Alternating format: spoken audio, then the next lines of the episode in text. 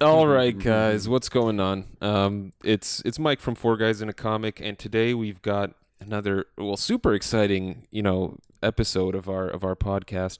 Um, especially because the interviews, you know, Donny, goddamn Cates, um, which is it's kind of a spoiler, but it's in the title of the podcast too. So what the hell? Um, but yeah, I got my got my main men here with me, Alex, Matt, Michael. What's going on, guys? Howdy. happening? Good week in comics. But yeah, I mean, uh, it's uh, it's been an interesting week. Defenders came out um, last week on Netflix. You know, we've all been tearing through that one. Stop. I did. I've seen it all. Oh, gee. I haven't had a chance yet.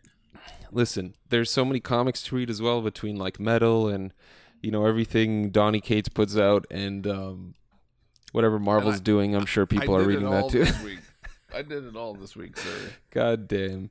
Well, I'm. You know what? There are. We're clearly lesser men than you, so I'm. I'm very. Clearly. I'm very. Yeah. I don't mind admitting that.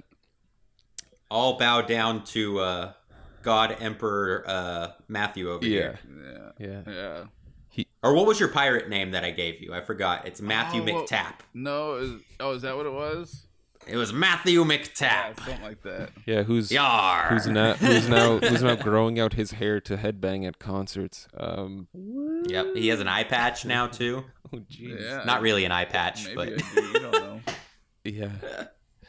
we'll just call you Nick Fury. You don't know me. Yeah, I might. I well, okay, so just real quick, then let's touch on the Defenders. Spoiler-free review.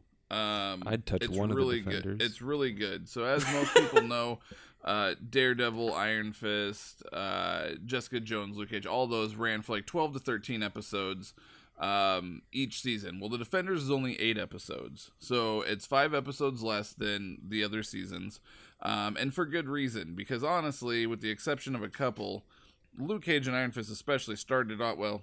A lot of people hated Iron Fist from the get go. I thought it was all right until towards the end it kind of slowed down. But Luke Cage started off really great, and then kind of slowed down a little bit in the last few. Like I honestly felt like it could have ended a lot sooner than it did. Right. And I think they kind of realized that, and they were like, "Let's just make it eight episodes." And it's like the perfect length. Some people said it was a little too short, but honestly, I felt it was the it was the perfect length. Uh, really well done for those people that were annoyed by Finn Jones's Iron Fist. Uh, I think you guys will be overall pleasantly surprised with the Defenders this season. It wasn't nearly as annoying um, as Iron Fist was.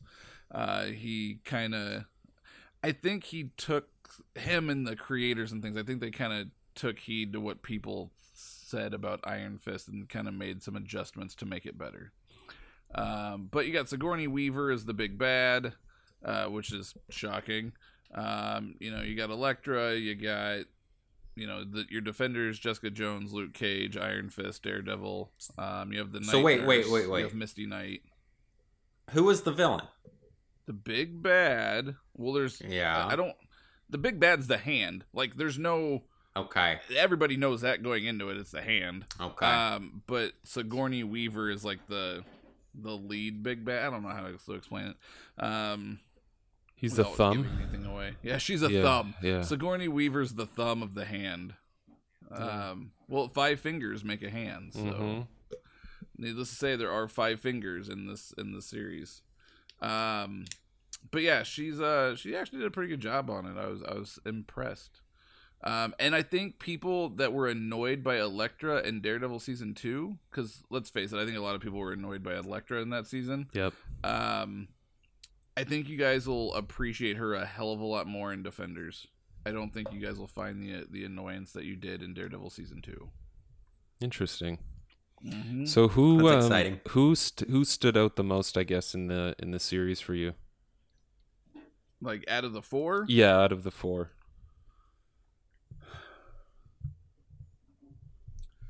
Probably it's got to be Daredevil. But that's Mhm. just because I love Daredevil, and Daredevil season one and two are some of the best Netflix shows out there. Period.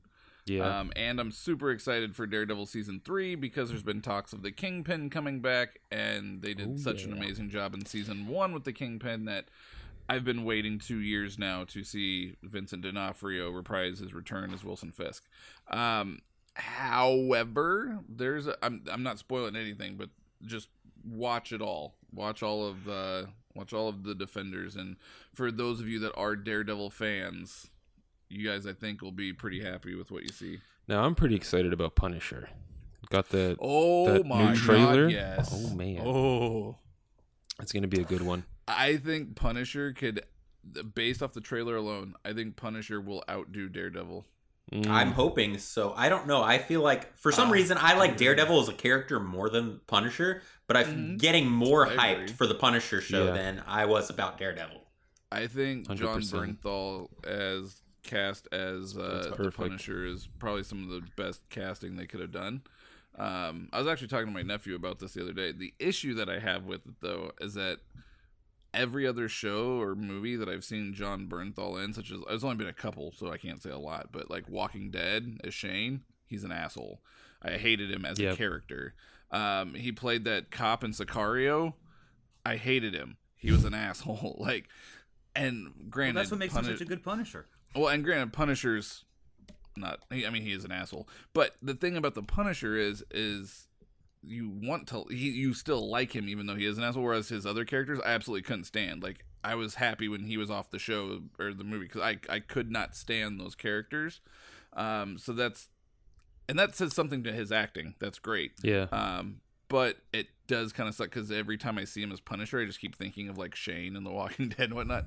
Uh, so my nephew said that I really needed to watch a movie that I can't believe I've never seen before. Um, it has The Rock in it. Came out in like 2013 called Snitch, Mm, and uh, Jon Bernthal is in that, and apparently like is not that type of character. He's, he's like a an ex-con slash, but he's like a good guy, and uh, apparently he just incredible performance, and he'll completely like, kind of change your mind. And so I was like, all right, so I need to watch that before Punisher. Well, But speaking of Punisher, you know, with all the hype, you know, last year I remember you could pick up an uh, Spider-Man uh, 129, the first uh, appearance of uh, the Punisher, around three to four hundred dollars for an 8.0. Lately, it has jumped up to a thousand bucks now. I'm just surprised it wasn't at a thousand a year ago. To be honest with you, Yeah. Nope. I, I mean, I, I've even seen it on the shelf for 400. And I was just like, now a thousand. It's like, holy crap! You know, these TV shows really spike up the price of these first appearances yeah, but how long does that last though? That's the until thing. the show's over. After the show's Exactly, and then it drops back down, and nobody gives a shit again. So Yeah. Well, it's, it's, like Walking Dead. As soon as that TV show's over, those comic prices are going to drop. yeah. I mean, it's good if you're if you're just trying to make a quick buck and flip. Like, mm-hmm. Yeah, speaking of making a quick buck, the totally awesome Hulk number 22 was like selling like hotcakes yeah, and the dude, if why? if you people have that and you think you're going to keep it for 10 years and make some kind of big bucks, don't sell it now as soon as possible, yeah, sell man. in the next two months. this isn't a, a 90s first appearance like the aside from I guess Deadpool at the time and Cable like it, this isn't going to go anywhere. It's not. Yeah. It, this isn't going to be a character you see 20 years from now and be like, "Oh, it's a mm-hmm. it's the Weapon H." No, it's not going to happen. So sell it as soon as possible. I assume I, I assume that's what people are doing. Like uh, Yeah, there's going on there. Um, I've seen it go anywhere from uh, fifteen up to thirty dollars. A few stupid individuals at sixty. Um, but, well, I don't know if that's the buyer or the Oh, seller. calling them out. I We're am. gonna get some hate mail this week. But yeah, it's uh it, it just breaks my heart to see this sort of it's it's what ruined the industry in the 90s, Yeah. man. It's like It is. It's- scalping. It's, good but for comics. quick flip, but don't hold on to that for long term value. I'm telling you. It's I got two But copies thing, though. just in case. I just wish, kind of like what Nova was saying, that's what ruined, you know, kind of the the comics in the '90s. Is you have people that don't give a shit about the comics. They're buying them up only Mm-hmm. to turn around and sell them and make a quick buck. Like I hate that. I'm not Yeah. for that. I think it's Yeah, it- BS. Like it- I would much rather somebody read and enjoy the book Yeah. than try to go to a comic book store, buy ten issues of something just to turn around and make a quick buck. Like that's so stupid. Yeah, it Well, in, at it inflates sales and Yeah, at least majority of comic book store owners limit one copy, maybe sometimes two, but most for most part it's one copy. Yeah.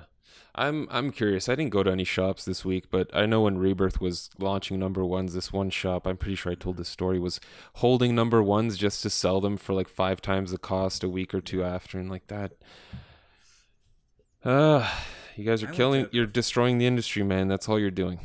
That's all you're doing. I've doing. been to five different shops this week, and everywhere I went, it was all about Hulk 22. That's all anybody ever talked about. Now the actual story itself, I know Alex, you read the issue. Yep. Is anyone like is there any merit to actually caring about the story or No, uh, well, I mean, it's introducing something that's going to be a problem later on. Uh, they didn't just kill the character like I thought they were to do. You know, I did. I thought that it was to be okay. Here he is. Okay, we figured out a way to stop him. He's not to do. But no, if you read the actual issue and everything, you realize by the end of it that this is to be an ongoing character. For how long ongoing that's to be, who knows? But at least the story is to continue throughout the uh, Weapon X story because it says to be continued to figure out what happened to uh, Hulkverine. They actually use the word Hulkverine in the comic um, and Weapon H.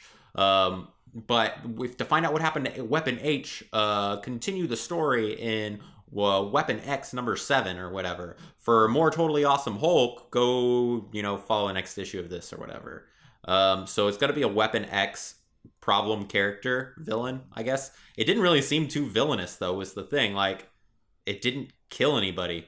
No, like it just it, it didn't do anything. Like it just disappeared, and we're gonna see it later on, basically. So maybe, hopefully, yeah. yeah, you know, you never know. I mean, like they said, it might build off this character. I think that Marvel isn't gonna just let this moment go over. They realized how much money they made off its first appearance. I'm sure they'll keep him around for a while. Yeah, and then realize they just made money because it was a first appearance. Um, You know, speaking of Marvel and money, now as we know, Secret Empire is out for ten issues, and issue eight just dropped not too long ago, and got two issues left of it. So what are they going to do? They're going to follow it up with Secret Empire Omega. oh Jesus! Wait, what? Yes, Can Secret Marvel That's not real. I need to- Desperate I need to and Google that right now. I don't believe that. I didn't see any articles about that. I didn't see anything about that either. I'm Um, surprised. open up one of your um, issues of Marvel there, Rusty, and look into the advertisements, and you're going to see the big blue page on it. Um, Secret Empire Omega that comes out. Number one comes out in, uh, in September, and what it's basically going to be is the follow up after Secret Empire in, with Captain America trying to redeem himself. So it's basically just the uh, aftermath. Aftermath, but we do not know how many issues this will be, or how many more Ah. tie-ins will be involved into it. I'm sure it won't have any tie-ins. I hope. Look. Oh, I've Look. been reading it. There's going to be tie-ins. Nick Spencer wrote hilarious books. When he wrote um, Superior Foes of Spider-Man, one of the funniest and most enjoyable books uh, I've read in a long time. Apparently, his Astonishing Ant-Man's really good. I haven't read it personally, but I, I think I think there's just some people just don't can't write events, and it's a huge undertaking. I can never write an event. I'd never want to. It's like it's a lot of pressure. Yeah. And Can um, you see uh, Donny uh, Coates doing a, a, an event maybe for like I Donny know, Cates. Thanos- Cates. Uh, oh, let me redo that. Can you see like Donny Cates doing an event, maybe something like uh, I don't know Thanos or something? I can only hope, right? Yeah. Yeah, that's something I want to. That's something I want to ask him is um, if he'd pl- ever plan on doing like a huge Marvel cosmic thing and sort of making that fun, um, making that fun and epic again, because it hasn't been lately. I mean, between Bendis and you know Sam Alexander Nova, which never really took off the ground, pun intended. Um, just there, there hasn't been that greatness that Marvel Cosmic has always had. They have so many good characters, and like, what's Gladiator doing aside from sitting on his little throne? Nothing. It's Yeah. just lame. Hopefully, we'll see the uh, you know with Cates' run and what they're doing with Thanos and everything. Hopefully, we'll see the return of some like bigger cosmic characters that have kind of been like Adam Warlock was such an impactful person in the uh, Marvel Cosmic Universe, and I mean, even you see him pop up here, there, not really. But it's uh, hopefully he does something with that. You know, like uh, like you were saying, Nova. It's been a long time since the Marvel Cosmic Universe has really uh, taken shape and been something that is memorable. You know what I mean? I mean, it seems to be all Guardians of the Galaxy nowadays. Oh, I got to bring up some toys. All right, have you guys heard about the Bat or not the Batman, the uh, Nano Metal figure toys? They got a whole DC and Marvel collection with Harry Potter and all these other different things, but Marvel and DC stuff. Have you heard of some of those at all? Nope. Holy crap! These things are actually I want to collect them. They're uh, one and three fourth metal figures, and would you believe it? A figure goes for ninety-seven cents. That's actually really good if that's the Yeah. case. Yeah, and they're really awesome. well put together. There's a whole collection of them. You know, there's a checklist on the back. So think of it almost like Hot Wheels. You know, you Hmm. got your under a dollar price with Oh a yeah, checklist on the googling back, it right now. Oh, Yeah. that's awesome. And and Nano got metal figs. They got a Batman playset. Now the playset is sixty dollars, but I'm going to tell you it looks well worth it. Metal that lights up. You can put all your figures on there, and they even have display cases where the stand can fold to put on your desk, or it will flip down and you can hang it on the wall. And for th- three AAA batteries, the whole thing will light up. Oh my god, that's awesome. So these are in It Walmart, is. you said? Yeah, Walmart, that's Oh, where I first saw it, but they're everywhere. Toys R Us, you name it. Oh, I know what I'm I'm, buying this check week it in out. the you know, States. you know what I love about. I'm looking. I'm flipping through some pictures and things right now. The Captain America that they have is my favorite Captain America suit. It's the classic like 1960s, Oh, the- 70s Captain America. Hell It's yeah. not- Okay, now Matt, I'm going to tell you Oh. there are I think three variations to cap out there. Um, If you look Oh. on the back of the covers, you know they might list like one through 32 for Marvel. It's going to skip numbers, and some of those numbers that are skipped are some of the hidden ones that you have to find. They're still 97 cents, Wow. but you just have to search for them, and they have the, your characters in uh, variant uh, costumes. They have classic bronze Batman, dude. Yes, That's really cool. There's like four or five different Batmans, and there's a special Batman that you can only get in the Batcave. Hmm. playset. Oh my god, how have I never heard of? Are these new? Yes, they've been out only like a month now. Wow. And I just stumbled upon it. It's like, what is this? Oh, I've been doing my shit. homework. Dude, check out. He's not joking. It's really the Batcave. Yes. Wait, so what are these called again? yeah, it's awesome. Nano metal figures, and it's real metal. They're they're they're they're a heavy figure, and like I said, ninety seven cents. You can't beat that price. That's so for a cool. great toy. It's gonna look So great on my bookshelf. Any, so have you bought any of them yet? I will tell you the truth. I'm waiting until I get paid, and then I'm going. To Oh, you haven't gotten around. any yet? I'm shocked Not you yet. haven't gotten any yet. Not yet. Um, They have the Avengers case. Dude, Oh, these man, are that's sick. they Awesome. are. Oh, They wow. So nice. Hey, They're like little tiny display figures. That's really cool. Oh wow, that's You really see cool. this, and if you look at the display case, it's amazing. And actually, the packaging is pretty cool too. yeah, dude, that display case is sick. I know. It's like I want that. I want to put it all together. You know, they have Holy a, a shit, Harry, they that's even really have a. Harry Potter playset. Uh, yeah, I could do without is, that, but No, I'm so saying the quality of it is amazing. Yeah. you know, That's I really was gonna say this is really cool. They have some cool ones. I wish they had more variety in the Marvel characters, though. There's a there's, there's something like 40 different Marvel characters. Give Is it there? time, Okay. Rusty.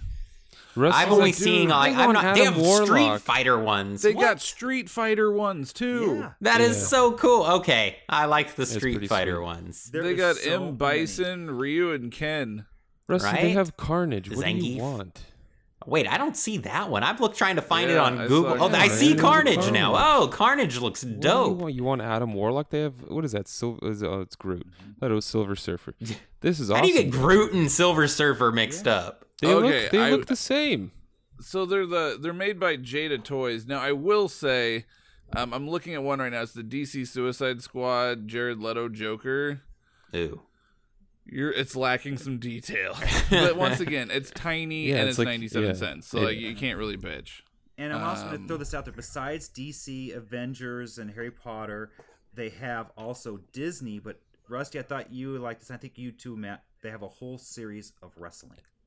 Oh, that's that's pretty cool. Lame. Yes, Hey. it's not for me, but I know some people out there love the wrestling. and how you get much all your are- favorite characters out there. No, Okay. that's awesome, man. I gotta Charlotte ask this. I- Bayley, all these other different people. That's cool. I you know what I'm looking through all these and I noticed, you know, they have, you know, your your normal ones and everything. Um I don't know. The, like the Marvel one, like you said, we were talking earlier. I mean, they have quite a few. Yeah. Like I just noticed that they have a uh, Spider Gwen one, but I haven't Yep. seen any X Men ones. It looks like they're averaging about two bucks a character. Amazon has eBay? like, like Oh. Am- no Amazon has like the packs of five, and they're averaging about ten bucks a pack of five, or Yeah. four. No you know- depending on what they are. you know, Walmart. $14 for a Walmart with their unethical standards probably is what That drops is that true. price. That is yeah, true. Walmart, ninety-seven cents, right off the shelf, baby. It was like, All right, let's go to Walmart.com. I know. I'm sitting here like, let me see what I can find real fast. These Yeah. are really cool. I can't believe I've never heard of these. Yeah, Ooh, awesome. they have black suit Spider Man. That's Mm-hmm. cool. I can't wait to put them on. Put a bunch of DC ones on my bookshelf. I, I want to grab these for my uh, uh, desk at work. You know, then they also have a whole Guardians of the Galaxy collection of it too. It's awesome. I see that. I see. You know what? You're right, Tap. I just saw the Jared Leto Joker one. Yeah, that that one doesn't look too great. Lacking. I do not like- You can get the fucking Batcave for only thirty bucks at Walmart. That's, That's crazy. pretty good. You know what? I'm gonna say this too. I don't like the DC Superman one. I don't like the costume he's in. He doesn't have the red undies. dollars at Walmart, For the ba- Okay. for the Batcave. dude. I have to get that. All right, They so didn't, ha- they didn't have it at Walmart when I was there. I was looking at eBay prices at the time, but yeah. Okay. I'm telling you, they're, they're just toy- these toys are just awesome. You know, it, everybody out there listening, you got to look into it. They are incredible, and the right price. yeah, I mean, Even if you do find them for two dollars instead, I mean that's still pretty cheap for a nice little metal die cast. I mean, it's the price of a Hot Wheel basically. Speaking of You're collecting I these instead of my Hot very Wheels. First pop the other day, really, just now? Just now. God damn. Yes, I got I got a Wonder Woman one. It took you that long. Yeah. Yeah. Next, I want to get. Wait, the, I want to get the whole. Hey jail light up Rusty, there. don't you dare That's get cool. misogynistic in here. You're gonna trigger me all over the place, man. yeah, no, my All over. We had the whole uh, last week's Yeah. podcast over uh, women in comics. yeah, so sad you missed out on that, kicked my Tap. Ass. got all those reservations done. No, I wasn't doing that. I was doing all the Flame. supervising. But yeah. Yeah, no, I think my um, I know my no, my girlfriend has like a. What's her name? The chick from Aladdin. She has one of Oh, I those. thought you're like, what's my girlfriend's name? no, no, no, no, no. Jasmine. Jasmine. She has a. Jasmine. Jasmine. Um, but yeah, no, pops are kind of cool. I, I the first one I bought was a Darth Vader one that I was like, "Yo, Dad, we should put this on the dashboard of your car." And he's like, "Yep, yeah, we'll do that." It's it's sitting in my bookcase right now, so um, that's probably they're cool. But I mean, the Darth Vader's a bobblehead too, so that's that's always funny. Mhm. Yeah, I I, can't see putting all the money into it like some people do. oh no, man, these people getting like out of production ones, Mhm. like, damn, dude, I just want a simple Red Skull one, but I ain't gonna pay eight hundred bucks for it either. it's eight hundred. That's the last I looked at on eBay. I don't know if it's gone up or down. Is he holding the actual cosmic cube? What you would think it's made out of uh, plutonium. I don't know. I, let's see. Let me let me look it yeah, I think Hold up. Did you say Plutonian? Plutonium. Speaking of the Plutonian, how about that irredeemable? Did you like that tie-in? All right, crickets. What the hell are you guys talking about? So you fuckers need to be reading Plu- uh, irredeemable. right. oh, Um, God. Oh, I've been pitching it for like two weeks now. Red broke down and read it and it was like, "Holy fuck, you're right. This is absolutely amazing." Yeah, I've been trying to find the singles or the trades. How did you guys read them?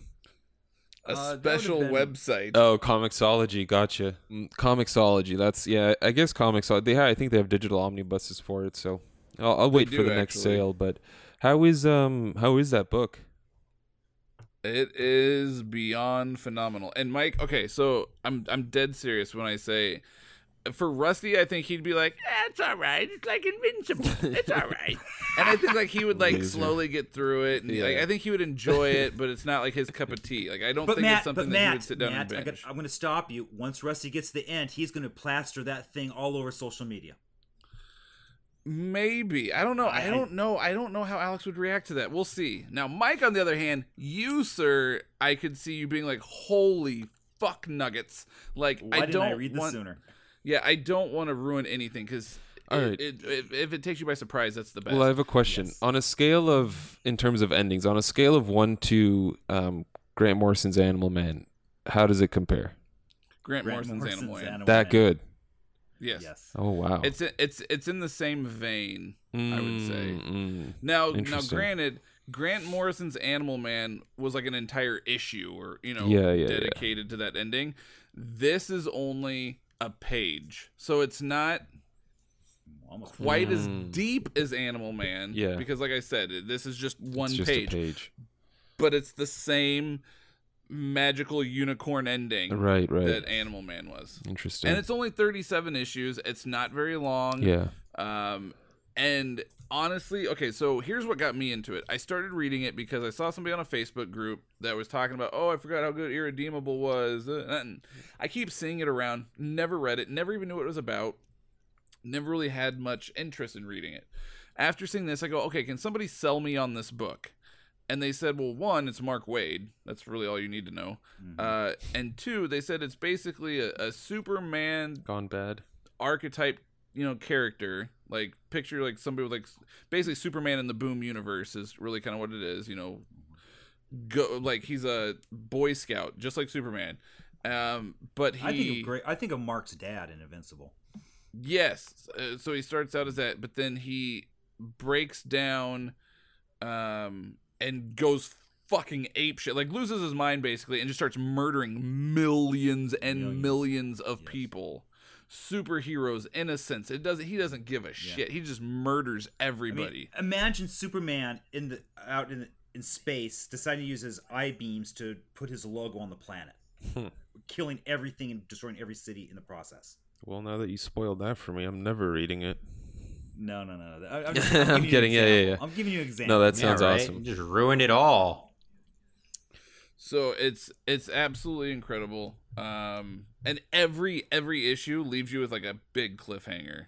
Oh, Like that's part of the reason why I binged it in two days is because every issue there was a major cliffhanger, and I just had to keep reading to find out what the hell happened next because every issue is a major. It was just it was something crazy was happening, and I you would think that the the whole all 37 issues is about him going crazy and murdering people and like this team called the Paradigm, which is basically like the Justice League, trying to take him out.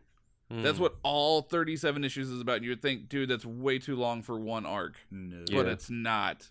It's so fucking good. And every There's time, mini arcs in it. yeah, there is. And every time, like you think you've kind of got something figured out, boom, it mm-hmm. flips on you, Yep. and it's just, it's fucking incredible, man. It's probably one of my top three favorite books. Mm-hmm. Like, or I'd say top five. It's in my top five favorite books ever. Wow. Yeah, I could see that. I could see that because I know when you, I, I saw you talking about it. It's like I'm at work and I know I needed some bathroom reading material. I'm like, okay, I'll give it a try.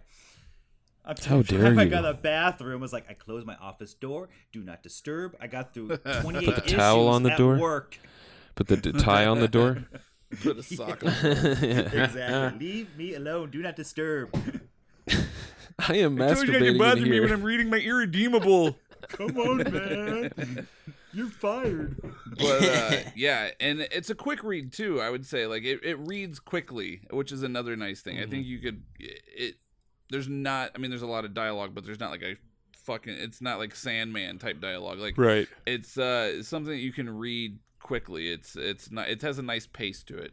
Gotcha. Yeah, I mean it's on my list. So good, dude. You were telling me that you're not feeling the Loki Omni, so jump on. Well, I spent money on it, man. I gotta finish it now and hope that it redeems itself. Well, come back after Irredeemable. Yeah, maybe. Just read Irredeemable first. Take a break from Loki. Yeah. Read Irredeemable. And Mike, you're gonna plow through it so quick because it's that good. Oh, and now I there's know a that feeling.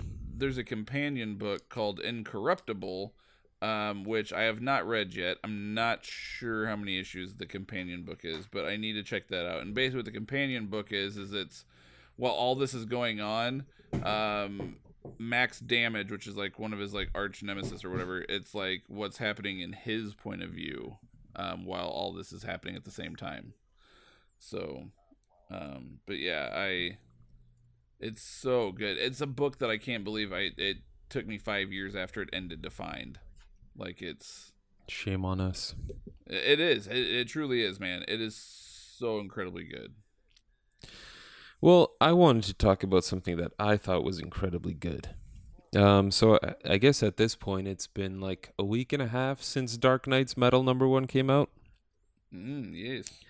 and um, I know uh, you and I, Matt, haven't really been able to read just complete. Like Yeah, Michael Dark- just completely rage Metal? quit. Hang He's up. like, screw this, screw this. Um, but yeah, it was uh, it was awesome, man. There's so many cool things that happen in that book, and it's like it- it's so much fun.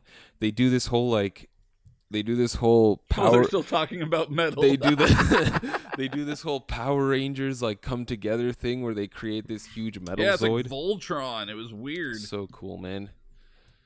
Oh my That's god, it was yeah, dude. so it was Go, like go, I'd say it's more Batman Rangers. Rangers, but yeah, it was it was pretty epic. It was awesome. Um, the one thing I will say is I love Greg Capullo's artwork, but sometimes his faces look a little off to me. Um, aside from that, though, man, it was so much fun. Great Mhm. cliffhanger as well. I'm very t- excited to see what they Well, do at with this. point. It's been a week and a half. Yeah, I mean, say what the let's just say it. I don't- I don't think Alex is gonna read it. So the yeah, last he's not gonna read Just it. go the last page is like we get a we get a visitor that a lot of people that I talked to didn't realize has shown up in a few quite a few comics since he was first Yep. introduced. Like he was in Kevin Smith's Green Arrow, he was in JLA, he was in a bunch of other books as well. But um, basically, we see Dream show up, Morpheus, Sandman, whatever you want to call him. Um, he shows up, surprises Batman. Um, Hmm. So I'm very excited to see what happens with that and how that ties into this whole thing. This is like a huge, a huge DC universe spanning event. Like, I know Alex was confused. I'm wondering if people can hear. Red is Red is just no, because we're on Audacity. he's just in and out. He's like, ah, I hate this. You guys keep talking about metal. Um, yeah, well, he can't.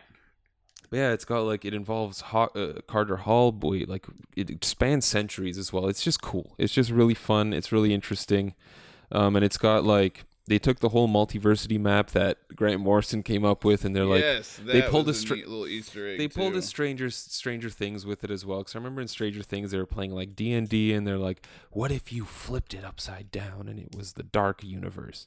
So it's kind of the same thing in that regard, but still really cool.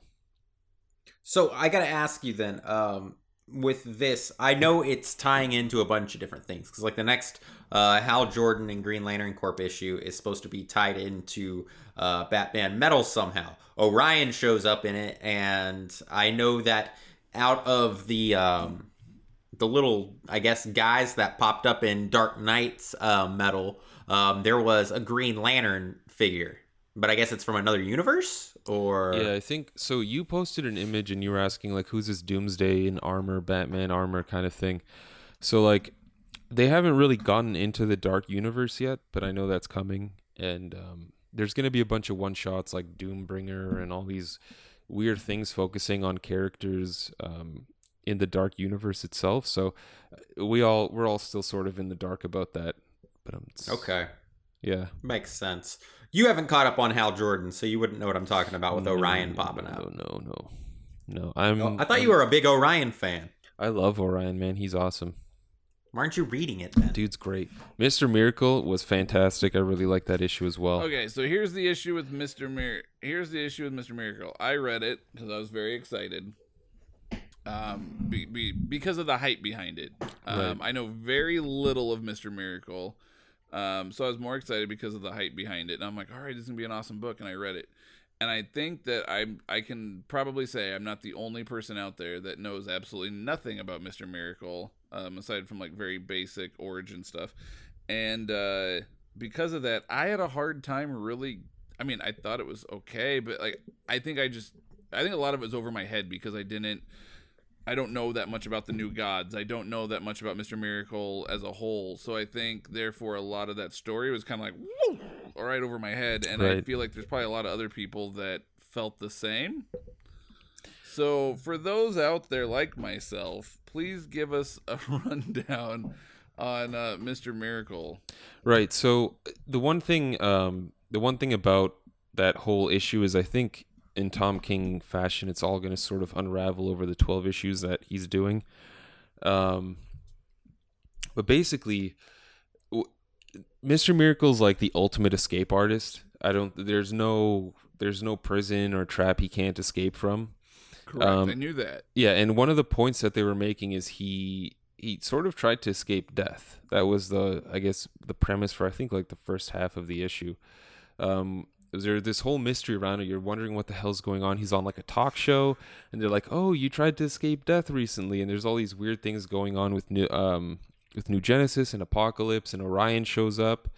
Um, it's it's gonna be interesting to see what happens, and I think it's going to be one of those stories where once you read the 12 issues sequentially, it'll make a lot more sense.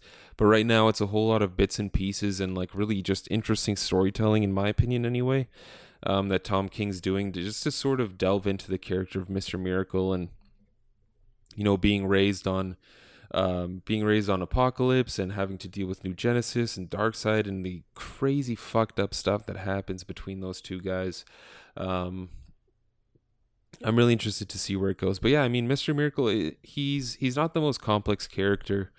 Um, aside from being like the Houdini, the ultimate Houdini, he's like married to Big Barda, who's you know he I guess it's a little fetish of his there.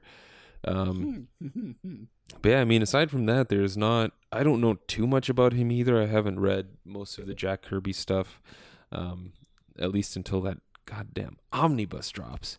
Okay, Um, so would you say so for those that are maybe more interested in, in learning more about the character, like like well, fuck it, I am. I don't know about anybody else, but say they are.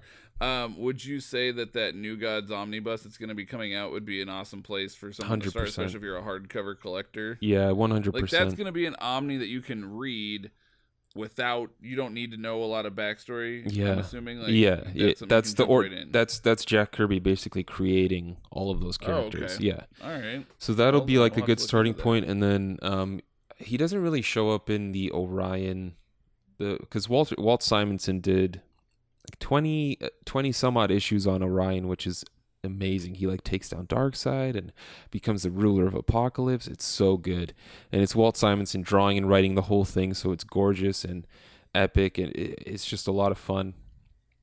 Yeah, I think that'll be the best place to go and start. I know he, there was um. so, so it's called Fourth World. Is Fourth World, the name. right? Yeah, and that's Fourth that's World, basically okay. Jack Kirby making making up everything that has to do with New Genesis and, and Apocalypse, and you know, Darkseid, Orion, High Father, Big Barda, Mister Miracle, um, And that Forager, doesn't come out until December. December, right? Yeah, it's it's gonna be well, but that's Fifteen hundred pages. yeah, it's gonna be a juicy monster. That thing's gonna be. Are you even gonna be able to read it? It's gonna be like Doom Patrol. Oh hell yeah!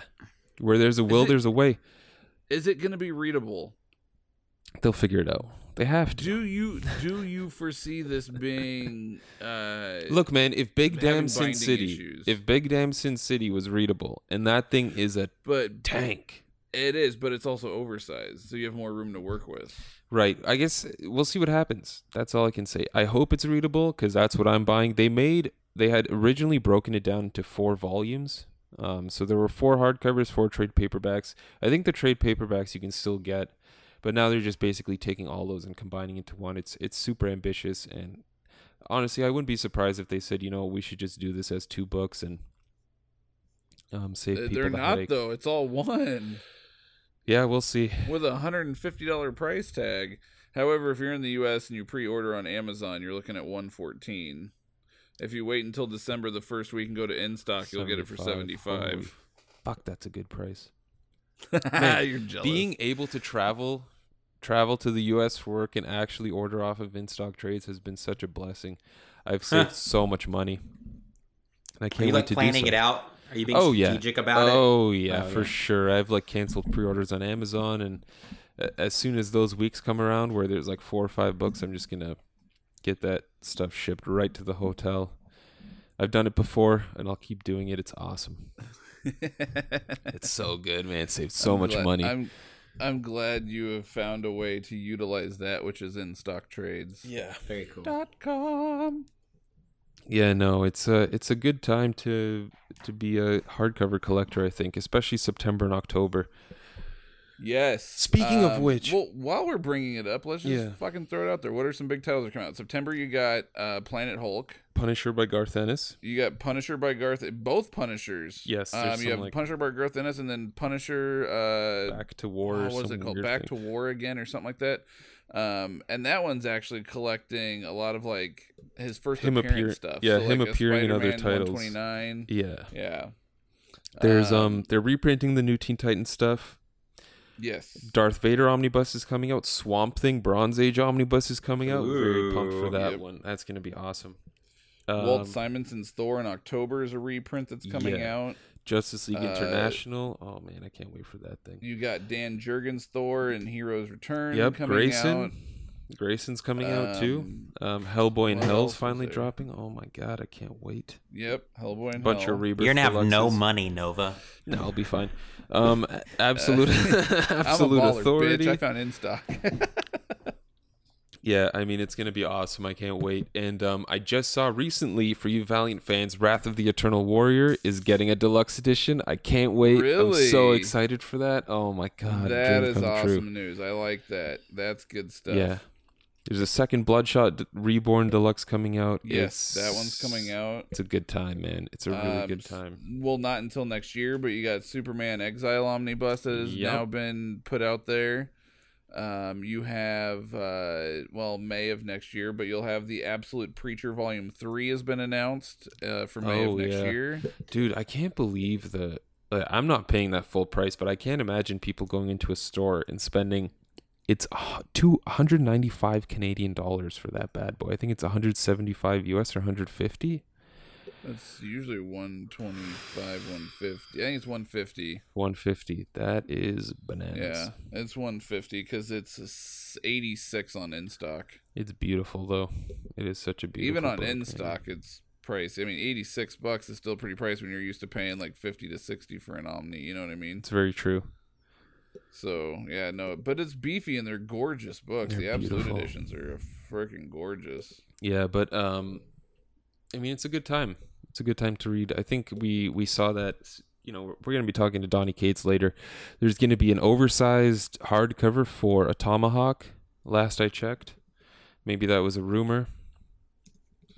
Yeah, I don't know anything about that one. I know that he's going to be having the trade paperbacks come out for Ghost Fleet and uh, Buzzkill. And Buzzkill, yeah.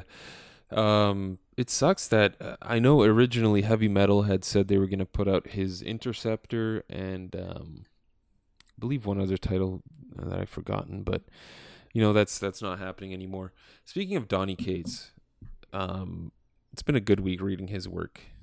I love Donny Cates. Yeah, I caught up on all kinds of stuff with him. uh, Him. today. Okay, so let me let me ask. I've read everything of his, with the exception of Ghost Fleet and Atomahawk, because I cannot find those anywhere. Right. Um, Ghost Fleet you can get on Comixology, um, but I was not in a position to be able to order them this week, unfortunately. Yeah, having bought all Um, the redneck and God Country yeah, and baby yeah, teeth issues, else, right? I, yeah. could not. Yeah, I, I fortunately had to pick and choose what I was doing.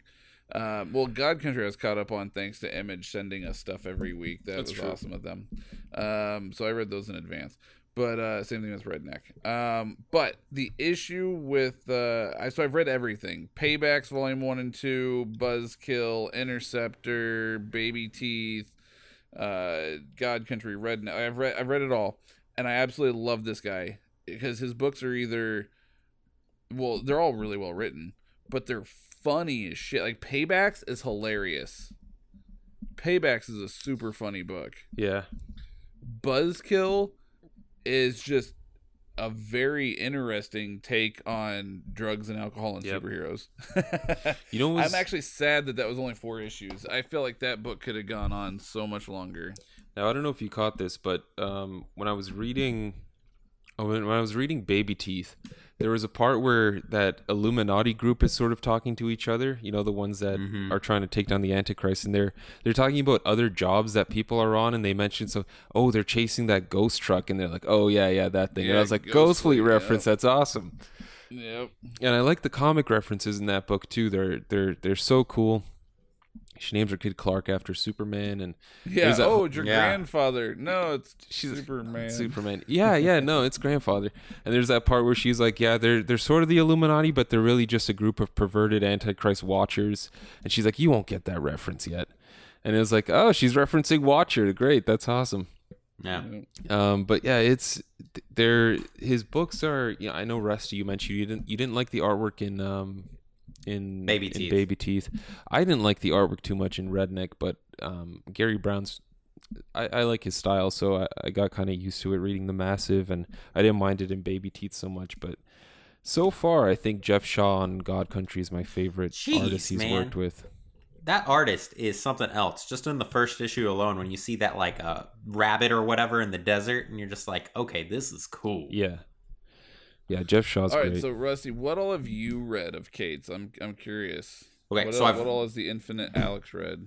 Okay, so I've read issue one of Paybacks. That was a long time ago, though. That was like a way long, and There's I don't. like eight issues total. It's not even that long. I That's know. volume one and two combined. It's like eight issues. Yeah. I know. I only read. I think I read issue one and two of it. One, uh, but I don't remember why I stopped.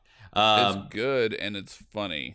You need to go back and read those. continue it, yeah. And then I read the um, first and second issue of God Country, which was cool. That's it. you didn't Yeah, I- finish. How did you not finish it though? How did you read those two I- issues? and well, not be... Okay, I was actually Oh, the let's last thing end that this I read. podcast right now. I know. Fuck it was the last this. thing I Alex is read before we came on to do the podcast tonight. So earlier today, I read all of Baby Teeth, and um, I also read all of Rednecks.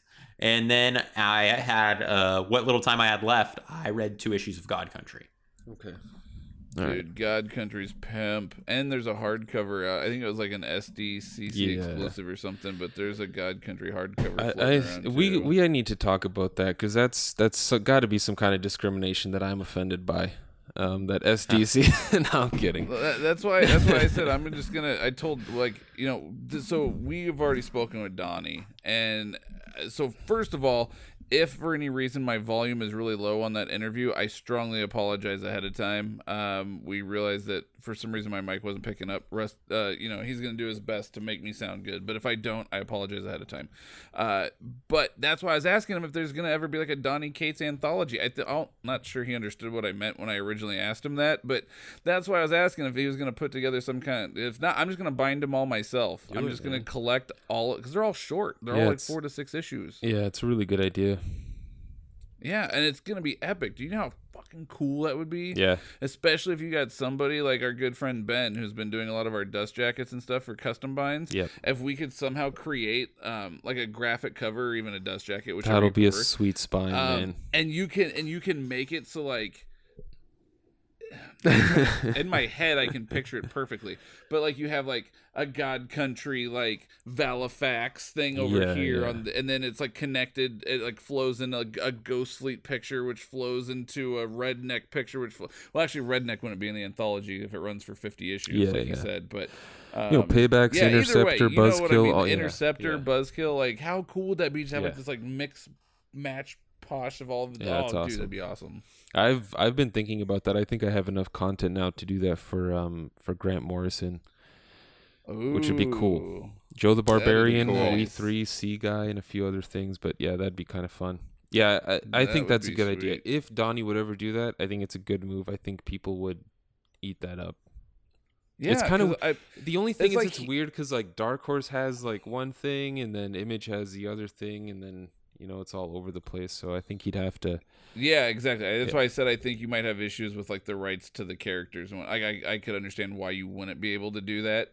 Um, but it's like I said, you know, and he even agreed when I said, you know, it seems like you really blew up after God Country came out. Like that's when people really started to notice you. And uh, he, he he's like, yeah, no, absolutely. So I think a lot of people don't know his earlier stuff. Yeah. Um, I'm hoping people that discovered God Country and Redneck like were like, who's this guy? And like went back and found his earlier stuff. But let's face it, a lot of people don't do that. They don't think to, you know, they're like, oh, it's a brand new writer. No, he's been around forever, you know. Uh, but like, uh, yeah, that's why I'm so glad Image is going to be putting out those new trades. I mean, one, I think they're kind of capitalizing on his popularity right now, which is a smart business move. Uh, Well, I think he's the, the same time, one- It's gonna He's well, got to yeah, be the one who decides on correct it, right? correct um which is a very smart business move but i think it's also going to give a lot of um people that maybe don't know his earlier works a chance to really go back and, and check out his earlier stuff. And it's amazing. Like he's such a fucking fantastic writer. You know he said that you know he's a big Aaron, jason aaron fan. Like to me he i can see that. Like it I- i don't want to say like they write the same because they don't but like do you, do you understand? Like i can see where he's like i love jason aaron like i get that reading his stuff like because his stories are very character driven i guess maybe that's why um, jason aaron's the same way his stories are very character driven um, Yeah.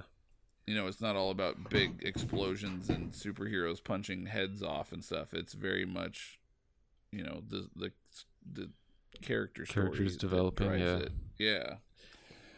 Um, so I guess I could see that. Um, one random thing, and, and I apologize for interrupting. One random thing I wanted to ask is recently we saw that Netflix acquired um, the Millar World. So Yes, I don't know about you guys. I don't really care.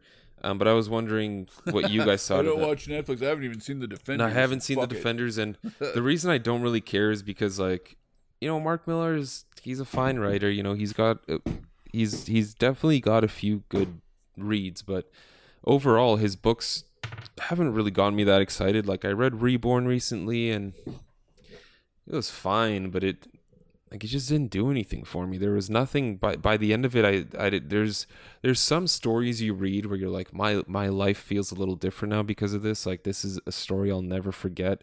And Like Old Reborn, Man Logan. yeah, like yeah, like when he did Old Man Logan, that's something I'll never forget. Yeah. I'll always remember Old Yeah. Man Logan. But this, I was just like, I could have. I'll, I won't remember this. Aside from Greg Capullo's artwork, he drew some amazing things, but like this story is just boring. Like there's just Mhm. nothing going on here that that sticks. So I was wondering if you guys had an opinion on, you know, like are are you looking forward to a certain story he's written being put out into motion picture or Well, this is the thing. I don't think that he can still use um uh, what is it, kick ass. yeah, I probably don't not. think I don't Probably think he can use that. And then what was the other big thing that he did? Wanted he Um, did. Um, Yeah, Wanted. I think that's the uh, one other. He can't use kick ass and he can't use something else, which are like his main It'd be two things. It'd be Wanted. Yeah. There's that So other than that, I really don't know- Movie. I don't really know much about anything else that he's done. Besides, I've never been the biggest, you know, Millar fan. So Yeah, don't he's know. done like he did like Huck, which was apparently people really loved it. I thought it was all right. Um, he did Starlight. He like he's done he's done a bunch of things, but they always came off to me as as what they are is like storyboards, like movie pitches. Pitches. to- yeah. Um, he did Chrononauts, MPH. Um, you know, he, he people like Chrononauts, right? I mean, I hear Chrononauts that was name good. often. But I think Chrononauts was very much carried by Sean Gordon Murphy, who is just like one of the greatest artists of all time. Um, so I think, uh, like aside from that, it was a fun, you know, time travel sort of thing. I don't know. I I'm just not that excited about it. I get I get that people are, but it just doesn't doesn't do that much for me. I was just wondering what your guys' thoughts were. Eh, we'll see what happens. Yeah. I'm not like, oh my god, this is amazing. Yeah. Like I'm definitely not feeling that way. I think it'd be amazing if some which it can't because it's Marvel. Um and I know the movie Logan, which recently came out, which we reviewed on my other podcast, Fork Found. Feel free to go check that out. Shameless plug. Um, Logan is very loosely based. Um, Very in all capitals. Yes, but that's where they got the idea. Um, was from his book Old Man Logan. I would love to see a direct adaptation, almost like Sin City and 300 style, of Old Man Logan. And I know it'll never happen because Yeah. it's a Marvel book and it's not part of the Millar world, and I get that. Um, but that would probably be the only thing that he's done that would make me be like, oh fuck yeah Mhm. like other than that i'm sort of like yeah we'll see if it comes out i'll check it out and see if it's any good and if i enjoy it great and if not oh well I think uh, what's weirdest for me is I've I've read a lot of his stuff where um, when he first started working at, at DC, you know, he did Swamp Thing with Phil Hester for about 35 or 6 issues. Amazing stuff. He makes Swamp Thing like this god Swamp Thing ends up getting the water elements as well, fire, air, and he ends up creating his own little like heaven on earth. Uh, super cool, such high concept work. And you could tell he was writing comic books. Same thing with his his Flash run that he did with Grant Morrison, where you know they introduced like this Black Flash that's sort of death chasing after Yes. them, and it was fun. It was like it felt like a comic book. Um, but and see, then that's he because he's writing other people's characters that are Right. comic books Right. it's not his own and then he did the Ultimates, which is like is it still one of the best Avengers storylines. yes i loved the ultimates that was really good i actually forgot he wrote that Yeah, it was amazing. Like Hank Yes. Pym beating beating up his wife or whatever. It's like, wow, Dyne, what yeah. is going Yeah, on he- here? This is amazing. I remember like I remember emotions like bubbling up and Yeah. boiling in me when I read that and like I was so pissed off. I just like Yeah. wanted to reach through the book and smack the shit out of him. Like Yeah. I was so upset at that. It was Yeah. he was Yeah, when you can draw emotions out of somebody that's yeah. you've hit the jackpot. Yeah, he is, and I mean, I, I guess that set the standard for me because now I just I, I don't get anything out of his his stories anymore, and I don't know if that's because uh, uh, whatever. It doesn't matter what the reason is, but that's that's why I'm not excited anymore. Is because I've read such amazing things by him that um recently, like I figured creator own would be the way to go for him, but it's hit or miss. Yeah, I think it's a lot of flack from other creators I've seen, like other people say, like not direct, but there's little jabs here and there that I've heard Yeah. people say, like when I write books, I write comics, not movie Right. pitches, and you know, Right. which whatever. Everybody's got their own thing, Yeah. man. You you can't hate on someone for doing their own thing. So Yeah, but if it's um if it doesn't make me excited, then I mean that's that's all I can do is just say it doesn't Yeah. do that for me. Yeah. But I think um I think a certain someone's waiting for us to call him. He's uh he's got he's short on time today, so hopefully we'll be able to squeeze out enough Thanos information out of him. Yes.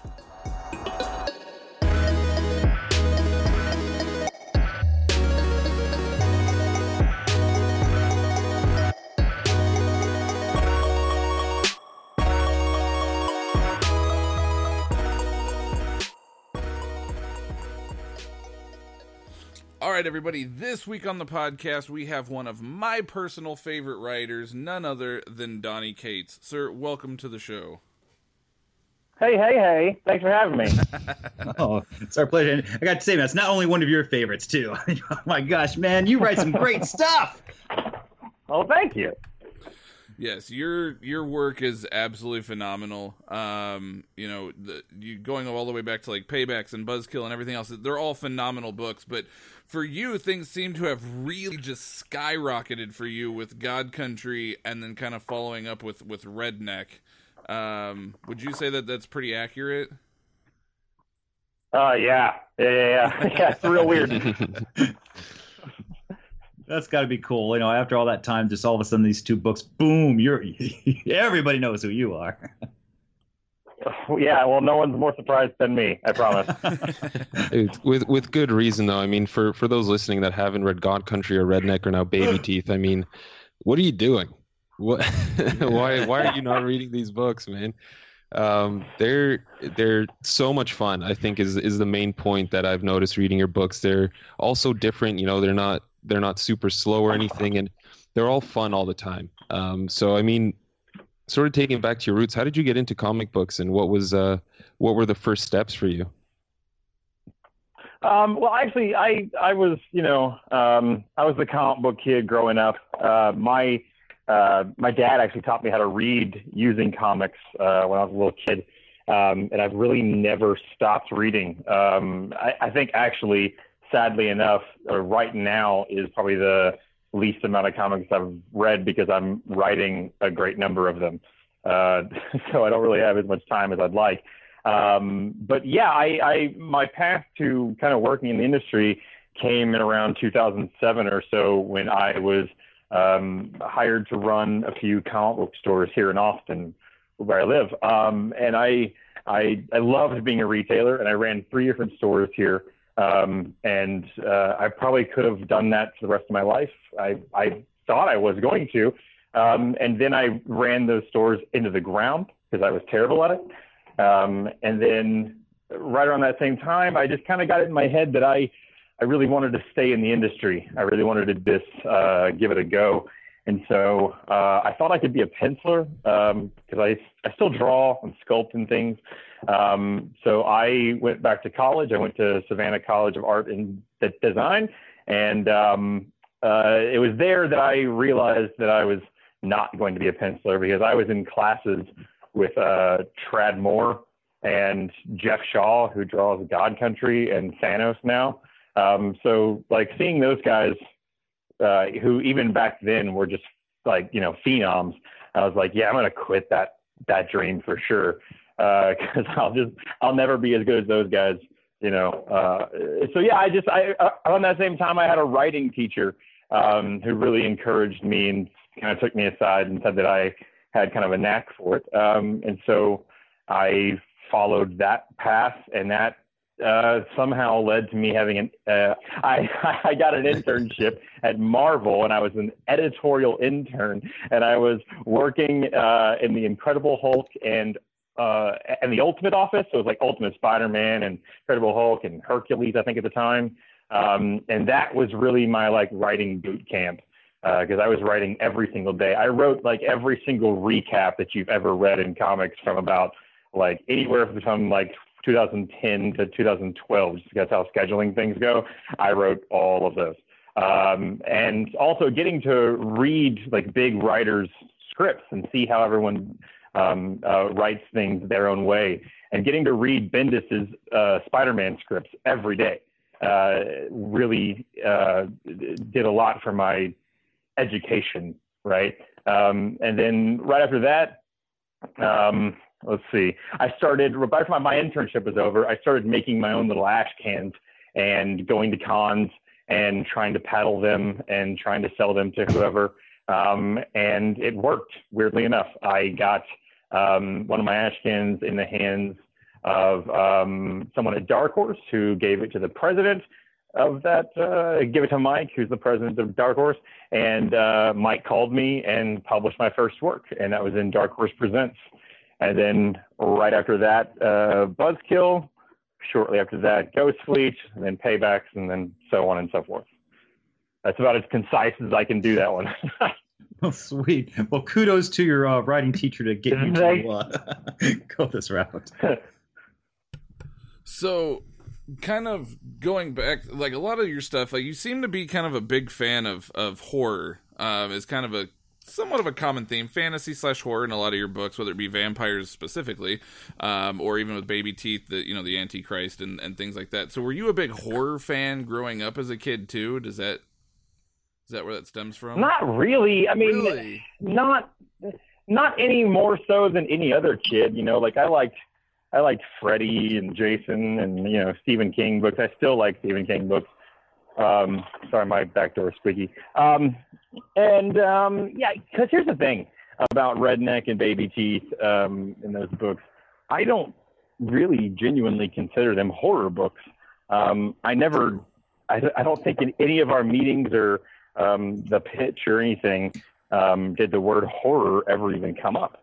Um, and I honestly never would have thought of I and I, and like yeah, looking back on it, it's got the Antichrist and you know vampires and stuff, right?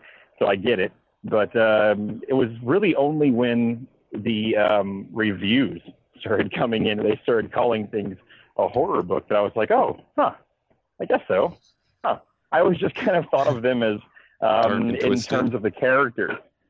I don't know, not even that. I, I, I both of those books, I was just so kind of, um, I was kind of focused on the characters themselves and what they were going to go through and um, what their path was and everything. That it never genuinely dawned on me that the things that I was um, writing and kind of the path that I was taking them on could be considered uh, horror. You know, um, since then though, I've, I've definitely become more aware of the idea that people consider me a horror writer. Um, but it's funny. I was talking to um, Cullen Bunn, right, uh, out at San Diego Comic Con, and uh, we had never met. Um, but you know, we're we're we're two authors that are some that are both kind of considered um, writers of horror, right? Um, and I, I, and he's a really really great guy, and I got to talk to him uh, that night at a bar, and I said, um, I said, hey man, can I ask you a question? Do you consider your books horror books? And he was like, oh no, no, no, no, no, no. And I was like, oh, thank you, awesome. Uh, and, and so I think that I think that so many of us kind of just back up into that genre without realizing it because it's just something that we find compelling or we find a, uh, a thread of a story that maybe we think is scary ourselves, you know, and we just kind of start going down that path. Um, so not not really. Uh, I think that that I think that does surprise a lot of people to learn that I'm really I read a lot more like superhero books than I do horror books. Yeah, I guess your books, I like you said, they're not really horror. It's just kind of a lot of them tend to have more of like a, like a supernatural uh feel to It them. takes elements from yeah, it almost. because you know you got Sure. Ghost Fleet and Interceptor and uh, Redneck and even God Country with the fantasy side. Like everything's just like, kind of has more of like a supernatural feel to it, I guess you could say, which is why I was Mhm. asking. Um, but no, I guess that makes sense. Cause I mean, you're right; they're not technically horror. It's not like it's a scary book or anything. It's like you said, more story driven. Yeah, I wouldn't think any of them are are really scary. You know, I tend to put I tend to make my main characters scared of things more than I try and scare a reader. If that makes any sense. Yeah, no, I can see that. Now, Talking um, some- I'm I'm sorry, go go, ahead. ahead, Mike. it's all you. No, Mike, you got it. You got it. okay. Um, I was gonna say you, y- you're a big, you know, there's guys like Mark Millar and now you that write these, you know, a series of of mini series basically. Um, so I was just wondering now with your upcoming Marvel stuff, is that something that's gonna change? Are you doing? Are you planning a bigger picture with it all? I mean, is it going to be more than six issues for each? Are you at liberty to talk about it or? Oh, uh, um, you mean in regards to my Marvel work or my Yeah. my Yeah. um well, you know, the nature of the big two is that they're all ongoing, um, you know, uh, until they're not, right? Um, I'm I'm on both Thanos and Doctor Strange for the foreseeable future, though. We have a big, uh, big long plan for both. And in regard, since you asked, to my creator-owned work, um, you know, God Country is just wrapped up. Um, but uh, both Redneck and Baby Teeth are both, uh, as of right now, planned out for 50 issues. Yes. Uh, Oh, or I should okay. say- oh, that's exciting. Um, right. I should say that there that I, I should say I have a plan for the 50, Right. 50 issues. Um, I just turned in the 17th issue of Redneck, um, Uh-huh. and we're um, we're we're pretty far ahead on Baby Teeth as well. So those books are not going anywhere. That is Um, amazing. I- Very I- cool. Yeah, I, I I wouldn't have ever signed any sort of an agreement um, that would have hindered my ability to work on those books. I just I love them so much. Um, and uh, similarly, Thanos and Strange are both just uh, I don't know. I'm having a just a phenomenal time on everything that I'm doing. I just wrapped up on an issue of Thanos today that is brutal and amazing. I I love it. I mean, I I should say. Let me put a caveat on that. I think it's cool. Well, give us an example. Time What will was so cool in it? I'm not trying to say that it's the best thing ever written. All I'm saying is that I would I would look forward to reading the issue I just wrote. well, since you wrote it, I'm sure it's going to be pretty good. so well, thank you. Um, so still talking with uh, Thanos and uh, Doctor Strange and everything. Um, what kind of things did you do to prepare yourself for writing these characters? Uh, did you go back and do a bunch of research? Did you just come up and you're, I'm going to wing this? Uh, how what was your plan and your process for uh, putting this through? Man, I tell you what, um, you know, even though Thanos was announced uh, second, um, I've been I've been on Thanos for longer actually, and Thanos is one of my favorite characters in in Marvel or in comics in general. I've always Hey, loved that man. character. And, oh, so cool, right? And so Yes. when I got the when I got the call from Marvel, um, it was actually uh, Jordan White uh, who is my is my editor on that book, uh, but I was also his intern, um, which is crazy, right? Um, and Jordan's just a fantastic guy, and we've uh, remained in touch since I've been an intern, and you know he's just been a really um, supportive guy. And so when Jordan called me and um, they gave it to me, I didn't have to pitch on it or anything. They they said, "Hey, we want you to come in and uh, take over Thanos." And I about flipped out, man. I about had a seizure. um, and the, I mean, the worst part about the whole thing is that I couldn't tell everyone on the planet like right away. Um, but to answer your question, for Thanos, what's crazy is that I had kind of already had this like back pocket idea of what I wanted to do um, with kind of the Marvel cosmic worlds in general. Um, and so when that call came, um, you know, Jordan offered me the gig, and then he said, you know, I was actually at a con at the time, so he said, when you get back in town, let's hop on the phone and let's maybe, um, you know, chat about maybe what you want to do. Um, and by the time we got on the phone, I think like three days later, um, I had the whole thing already ready to tell him about and kind of walk him through it, everything, and he was way into it. Um, and so that one wasn't very tough for me at all because I had already read like every Thanos book, like you know every tie-in, every appearance, and everything. So I was ready to go on that one. Um, now, Strange is a little bit different. Now, I had read all of the Strange stuff. I'm a Marvel nerd. Um, I always have been. Um, and so, of course, I had been reading Strange uh, as far back um, and uh, been reading Jason Aaron's run um, and all that. Uh, but that process was a little bit different because when Axel Alonso called me and offered me Strange, my immediate gut reaction was to say no. Uh, because I was going to be following Jason Aaron, and and and I could only mess that up, right? I could only I could only dive bomb that you know that opportunity, and because you know I don't know you guys maybe don't know this about me, but I'm like Jason Aaron's biggest fan. Uh, he's he's in in this man's opinion the best writer in comics. Um, on a run on a character that I love so much and that is so popular and so well known as Doctor Strange was absolutely uh, paralyzing.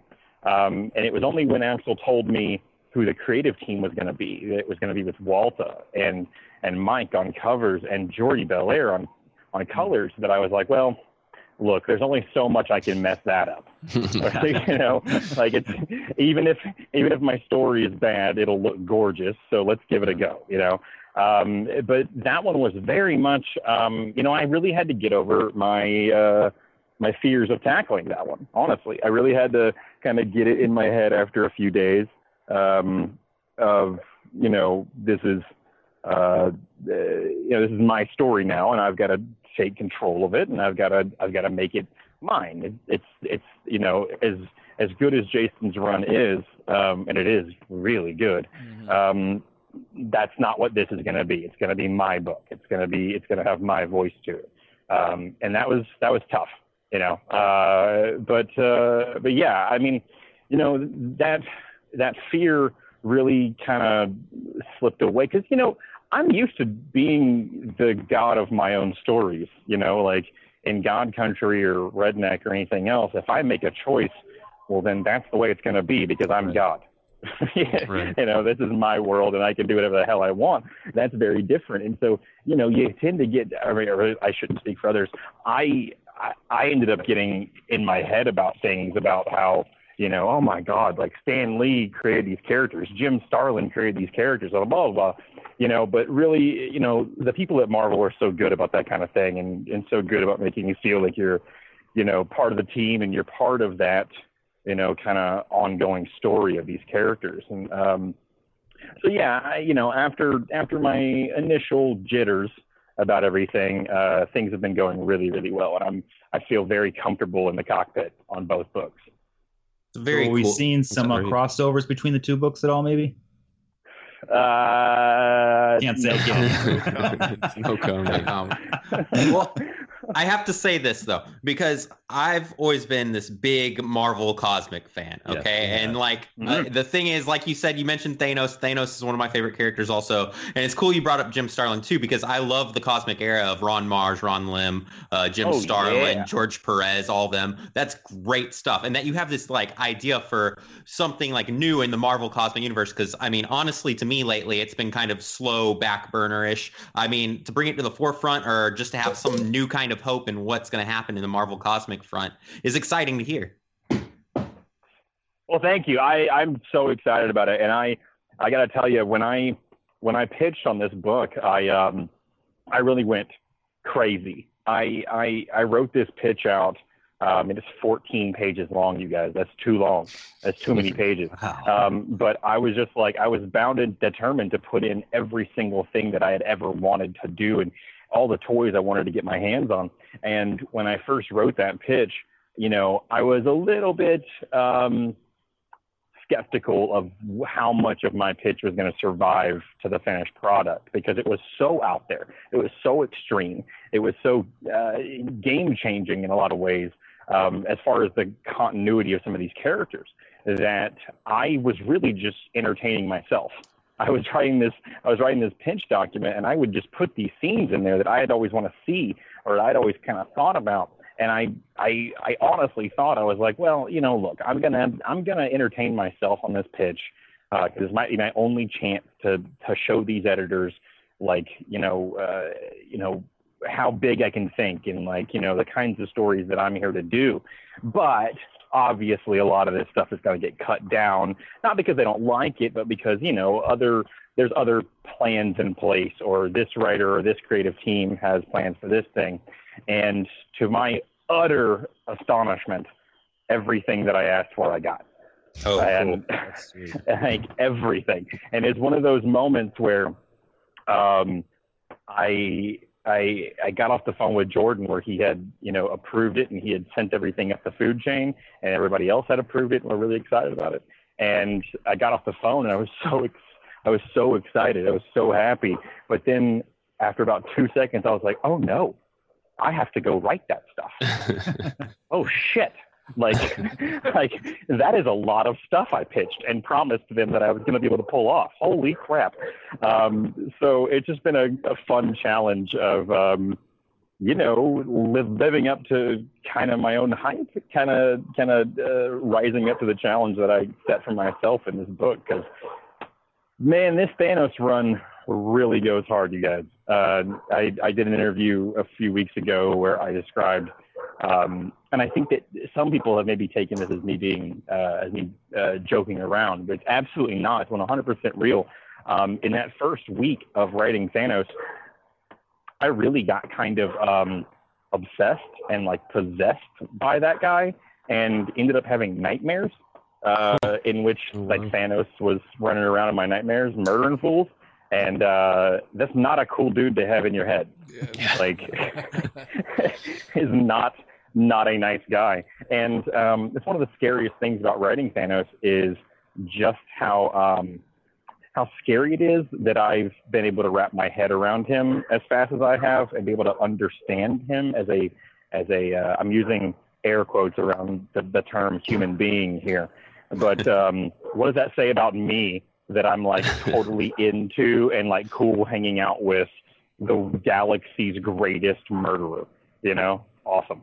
yeah, awesome. Well, I got my fingers crossed awesome, that. Yeah. I, I was gonna say I have my fingers crossed. Hopefully, we'll see some Adam Warlock in the near future or something too. Who knows? Maybe it'll be the no next comment. Marvel event. No comment. oh, no comment.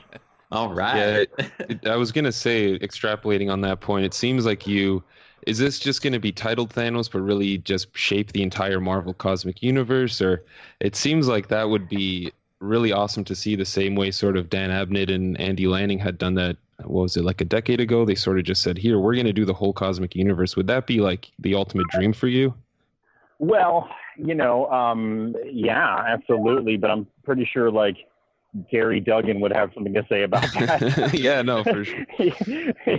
um, you know, I I could play in the Marvel Galaxies forever. I I really love um, how far out you can take those ideas and and how high and how big the stakes can be when you're out there. You know, it's so funny when you go back and you read some of that um, uh, Lanning and Abnett stuff, right? Um, like those stories were going on at the same time as World War Hulk and I remember reading both of those stories and and and reading, you know, like Annihilus and his hordes and Thanos and and Black Bolt and the War of the Kings and all yeah. these crazy like you know like uh like like galaxy like annihilating stories, right? Yeah. And then you turn back and you're like, well, World War Hulk. Well, they're just fighting in a few blocks not even yeah. a world war. They're fighting right there in the middle of the city. Yeah. You know, and, and and and World War Hulk was amazing. Don't get me wrong at all. But like, it's just a, an example of how far you can take things when you're kind of unbound by the uh, the um, earthbound Marvel heroes. You know. Right. Um, and so I just I love all that stuff so much. Uh, it's some of my favorite comics growing up, um, and I've really tried to um, him, my Thanos run is close to um, thematically and the in and in scope um, to some of those old Jim Starlin stories, which I think are Great. just the best, obviously. Yes. yeah, I think you hit the nail on the head with that. um, I wanted to really quickly ask. Now, you and Elliot Ray Hall had done a few. It was like a few pages at the end of some uh, Valiant series. Uh, I was wondering, as a huge Valiant fan, do you ever plan on returning? Because, um, yeah, uh, I you you seem to like miniseries, and it seems like they like they like miniseries as well. So I was wondering if that's um that's something you've ever considered, or if that's on your mind at all. Um, you know, not right now. You know, I'm a, I'm I'm exclusive with Marvel, um, so it's it's it's kind of off of the board for right now, um, at least for the for the you know foreseeable right. few years. Um, that's not to say that I wouldn't rule anything out. Um, I love all those guys. Uh, the guys who run that company over there are all are, are all really good friends, um, and I enjoyed the. I think I wrote like maybe ten pages total yeah. You know, over there, I think I did one story in Archer and Armstrong number yeah. 25, and then another one in a different book. I don't, uh, off the top of my head, I don't remember what it was. Um, but um, yeah, I definitely had fun with there doing those things. Um, but really, the the future for me is going to be um, for as far out as I can plan, um, which is the next few years or so. Um, it's going to be uh, you know, the books that you see in front of you right now, um, which is, you know, Redneck and Baby Teeth, um, and, uh, and, and, uh, Reactor, stuff. which is coming out from Vault, um, which is a sequel to Interceptor, uh, which comes out in October. Yes. And then, uh, my, my Marvel stuff. Yeah. Um, and then awesome. there's a, there's a, there's a, there's a few, few more announcements coming early next year. Um, you don't plan on sleeping much, do you? Man, hell no, dude. Like I, I, I get that. I get that comment all the time of like, where do you find time to do this stuff? It's just like, you know, where do you find the time to play with your dog that you love? I mean, it's just, it's not work. You know, I I wake up every day and play with my favorite characters and in worlds that I've created and stuff. So, I mean, from a guy who used to work at Best Buy and on a bunch of, you know, um, I used to be a line cook for God's sake and construction and all that shit. Like, dude, I wake up in my sweatpants and I write for an hour and then I play drums for an hour and then I write some more and then I cook dinner and then I write some more, then I read some comics and go to bed. Like, there's absolutely nothing to complain about. Chat with Thanos a little in your head on the side.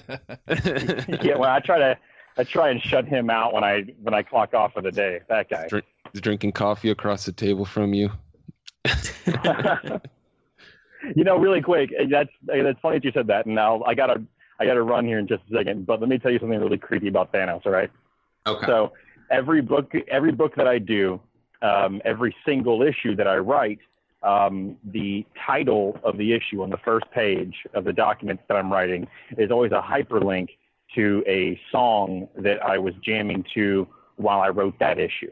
And I always put it on the first page and I always make it a link so that the editorial staff and the artists and um, everyone involved in the book, if they so choose, they can maybe kind of share the headspace mm. that I was in when I wrote this thing. It kind of maybe set the tone a little bit.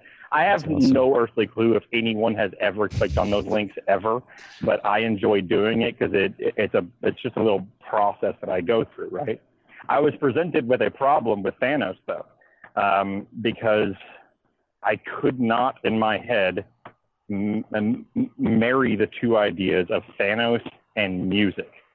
The idea of music as an art form yeah. seems so antithetical to the character of Thanos, right? So I couldn't. Anytime I would find some sort of like a dark, sweeping, you know, um, kind of a uh, industrial or something thing, I would always be reminded that artists made this and that Thanos would not truck with that kind of bullshit, right? Um, so what I found was, and this is what led to nightmares. Have you guys ever heard recordings of what space sounds like? No, I don't believe so. Dude. Okay, so scientists have recorded the sounds of space. And even though it's a vacuum, look, I'm not a scientist. I don't know how they did it, but they have sound recording of what space sounds like. And you guys, it is a fucking nightmare factory. it is crazy. It is like, it sounds like big moaning Leviathan whales and like creaking doors oh, wow. that are like, magnified by a thousand and like things that sound like screams from like animals and stuff. But all it is is just whatever the sound of an infinite blackness is, right? So that is what I have on every time I write an issue of Thanos. It's the only thing that I will allow myself to have in my ears when I write that that guy. Oh, so I love it, um, So one of the things that happened that's been really fun is every issue of Thanos that I turn in, I sincerely think Marvel's going to come back and be like, "Hey, this is too brutal. What you're doing is insane. You can't do these things." And so far, they have not done that. So every single issue, I just keep pushing. Wow. I just keep on upping the stakes and trying to make it as hardcore as I can. And I haven't found the line yet. Um, I'm sure I will. And I'm sure I will very soon because this issue I just wrote today is, ugh, is, is, is sickening. Um, but, but, um, but yeah, so that's the kind of, that's the kind of um, tone at least. While I can't tell you guys plot details or anything, go and listen to the sounds of space and it'll give you a good idea of how metal this Thanos run is going to be. That's awesome. Hey man, some guys do black magic and sleep deprivation and psychedelic drugs. The sounds of space is uh, is interesting. All right, very cool. All right, channeling channeling your inner Grant Morrison. That's that's awesome. my that's my other process. oh man, awesome. Well, thank you very much for joining us tonight. We know you got to go. Um, thank Mrs. Cates for letting us borrow you for this half hour. We greatly appreciate it. And uh, absolutely, yeah. And for also real quick, just for those people that don't know or maybe haven't read some of your earlier work, um, it's just recently been announced that was it Ghost Fleet and Paybacks Fleet. are going to be getting new trade paperbacks through Image. Is that right? Uh, Ghost Fleet and Buzzkill, actually. Buzzkill, that's what it was. Okay, yes. Yeah. So for those maybe not familiar with your earlier works, go check out those new trade paperbacks as they're coming out. Um, I'm going to be getting them and binding them into my own personal hardcover.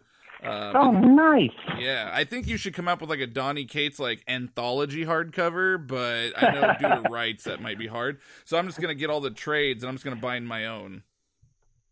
You want me to put out more comic books, bro? just like the stuff you already have. What more can I do for you? just the ones you already have out. Just put them into hardcover. I'll see what I can do, guys. But I'll get awesome. on top of it. Well, thank awesome. you very much. We greatly thank appreciate you so your time. much. Yeah, thank you.